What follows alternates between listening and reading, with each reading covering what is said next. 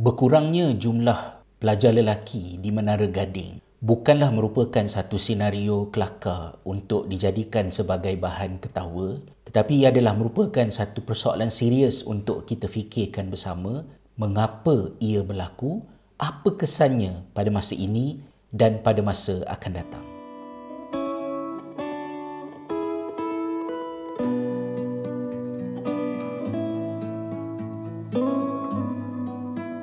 Assalamualaikum warahmatullahi wabarakatuh. Salam sejahtera. Terima kasih sahabat-sahabat semua kerana sekali lagi memilih untuk bersama dengan saya, Hasrizal, di dalam perkongsian kita kali ini. Jika kita melihat sejarah, kita biasa mendengar bagaimana kaum wanita, kanak-kanak perempuan dinafikan hak mereka daripada pendidikan. Ia berlaku merentas benua, merentas bangsa, budaya, malah agama. Alhamdulillah, dunia moden pada hari ini secara umumnya telah banyak dapat memperbaiki situasi tersebut di kebanyakan tempat dan kita mensyukurinya.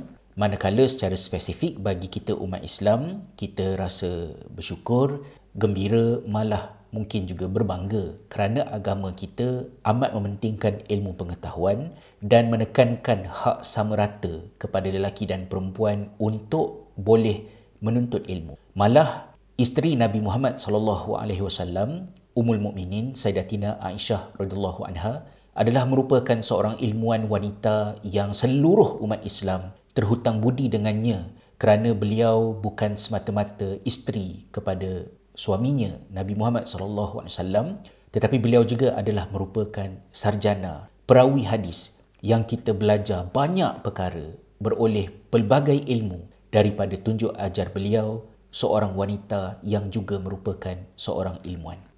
Akan tetapi, senario merosotnya kualiti orang lelaki daripada angka-angka mereka yang dibuang sekolah, yang tak minat dengan sekolah, yang tidak menyambung pelajaran kepada peringkat yang lebih tinggi, yang menganggur, yang berada di dalam penjara, yang terbabit dengan pelbagai masalah sosial daripada kalangan lelaki adalah merupakan satu senario yang tidak hitam putih seperti mana keadaan kaum wanita dan kanak-kanak perempuan dinafikan hak pendidikan mereka. Kerana budak lelaki juga pergi ke sekolah pada masa sekarang ini. Oleh yang demikian, kegagalan mereka berkemungkinan lebih kompleks dan sukar untuk difahami jika kita malas untuk berfikir dan mencari punca kepada situasi ini. Mungkin kita akan cenderung kepada memperlekehkan tingkah laku stereotip yang kita associate dengan budak-budak lelaki, malas, nak seronok dan sebagainya, tanpa melihat kepada isu-isu yang lebih dalam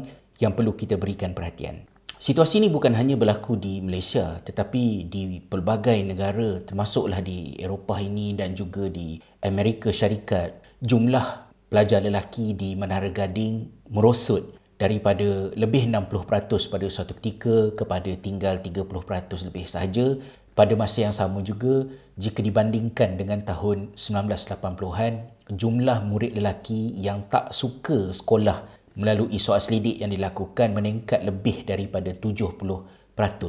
Dan saya fikir keadaannya juga dapat dilihat dengan mudah di pelbagai tempat lain, termasuklah juga di Malaysia. Wanita semakin berpendidikan dan mahukan lelaki yang berpendidikan, berkerjaya, ada duit. Kemudian pada masa yang sama pula, lelaki semakin kurang berpendidikan, merosot dari segi kebolehan mereka untuk berperanan sebagai breadwinner, dan ini menjadi kitaran beracun yang berisiko untuk mendatangkan pelbagai masalah dalam kehidupan. Perkara pertama yang saya telah sentuh dalam video sebelum ini adalah berkaitan dengan kerangka kurikulum dan juga silibus subjek-subjek dalam sistem pendidikan kita yang tidak mesra perkembangan budak-budak lelaki. Di usia prasekolah, tahap perkembangan otak mereka, fungsi kognitif mereka itu ada kelainan, dan ini menjadi sebab mengapa kita selalu menekankan bahawa usia prasekolah adalah usia yang tidak sepatutnya untuk kanak-kanak lelaki, kanak-kanak perempuan itu dipaksa boleh mampu membaca dan menulis terlalu awal. Dan ini bukan sama sekali bermaksud pelajar perempuan lebih pandai daripada pelajar lelaki. Tak perlulah nak dikorbankan hak budak perempuan untuk belajar. semata-mata untuk meraihkan perlahannya kemampuan belajar membaca dan menulis budak-budak lelaki. Tetapi baik lelaki maupun perempuan, usia prasekolah itu ada keutamaan yang lain, yang mana usia prasekolah adalah usia untuk melatih kanak-kanak suka kepada aktiviti belajar, memberikan kepada mereka kebolehan untuk bersosial, cara mereka berinteraksi sesama mereka, dan ini berlaku terutamanya melalui aktiviti bermain. Tetapi saya tekankan perbezaan kanak-kanak lelaki dan kanak-kanak perempuan prasekolah dari segi keupayaan mereka untuk belajar membaca dan menulis ialah kerana untuk menggambarkan bila pendidikan pada masa sekarang ini begitu sibuk untuk memastikan budak-budak dah boleh belajar membaca menulis sebelum menjejakkan kaki ke tahun 1 di sekolah rendah, mangsa paling besar daripada kegilaan ini adalah kanak-kanak lelaki. Kerana mereka yang paling sukar untuk boleh belajar membaca dan menulis pada usia tersebut. Apa kesannya? Kesannya ialah peringkat prasekolah yang sepatutnya memperkenalkan alam belajar, alam sekolah kepada kanak-kanak ini, ia diperkenalkan sebagai satu pengalaman yang tidak menyeronokkan. Awal-awal lagi, budak-budak lelaki sudah pun jadi tak suka dengan sekolah. Dan mereka tak suka dengan sekolah bukan kerana mereka nakal, tapi kerana sekolah telah direka bentuk yang tidak bersesuaian dengan kanak-kanak prasekolah, terutamanya bagi budak-budak lelaki. Dan keadaan ini diburukkan lagi bila mana ciri-ciri yang biasa kita jumpa pada kanak-kanak lelaki, mereka tu nak bergomol, mereka tu nak bergaduh, melompat sana memanjat sini, itu ditekan dan dianggap sebagai tingkah laku bermasalah yang tidak disukai oleh cikgu perempuan muda-muda yang belum berkahwin, yang tak sabar dengan kerenah ini, dari semasa ke semasa membandingkan budak-budak lelaki yang nakal ini dengan budak-budak perempuan, dan ini menambahkan lagi rasa tidak suka, tidak seronok, hilangnya keghairahan kanak-kanak lelaki untuk berada di sekolah. Menjadi mangsa kepada kesalahan reka bentuk kurikulum dan juga silibus subjek-subjek ataupun falsafah pendidikan berkaitan dengan mengajar dan belajar di sekolah ini juga berlanjutan. Waktu aktiviti pendidikan fizikal, pendidikan jasmani dikorbankan untuk memberi laluan lebih kepada akademik. Ruang untuk pembelajaran yang berbentuk vocational, hands-on dikecilkan. Ini berlanjutan hingga ke peringkat akhir pendidikan di sekolah, menambahkan lagi krisis untuk kanak-kanak lelaki itu dapat mengembangkan potensi mereka. Itu adalah apa yang terjadi di sekolah antaranya. Manakala di rumah pula, bila mana terjadinya perceraian dan ramai kanak-kanak kita dibesarkan oleh single parent, dan single parent itu umumnya adalah ibu. Bila kanak-kanak lelaki tidak mempunyai father figure, salah satu daripada perkara yang tercicir daripada tumbesaran mereka adalah sense of purpose. Sense of purpose yang membentuk leadership mereka untuk mereka berfikir tentang kehidupan secara yang matang, dan berbalik kepada persoalan awal yang saya sebutkan tadi sebagai breadwinner tidak dapat dicernakan dengan baik.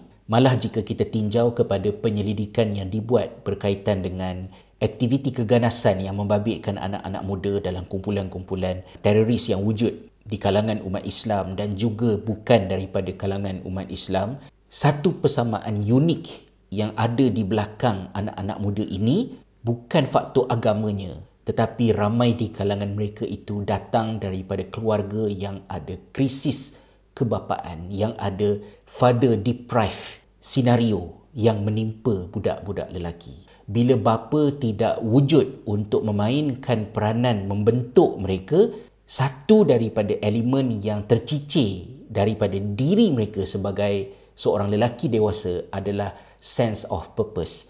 Dan ketiadaan sense of purpose itu menjadikan mereka seperti vacuum yang mengundang untuk ianya diisi dengan sesuatu. Sebab itulah mereka ini bila mana bertemu dengan kumpulan-kumpulan pengganas, kumpulan-kumpulan pelampau ini, idea-idea yang dibawa itu memberikan sense of purpose kepada mereka dan mereka sanggup untuk menyahutnya walaupun ia juga bermaksud membinasakan diri mereka sendiri. Kekurangan jumlah budak lelaki di pengajian tinggi bukan isu kelakar, tetapi dia adalah simptom, tip of the iceberg kepada masalah yang lebih besar melanda.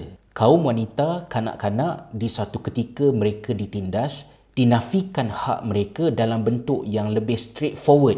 Daripada tiada, perlu diadakan. Daripada tiada peluang, perlu diadakan peluang. Tetapi faktor-faktor yang merosakkan budak-budak lelaki dan kepimpinan yang kita harapkan daripada mereka, bukan soal pemimpin negara ke apa, tetapi pemimpin keluarga, pemimpin kepada unit-unit di dalam masyarakat yang ada ini, ia berpunca daripada masalah-masalah yang kompleks. Kita meletakkan harapan yang tinggi kepada mereka, tetapi kita menyediakan sebuah dunia yang tidak mesra kanak-kanak lelaki untuk mereka mengembangkan potensi sebenar mereka.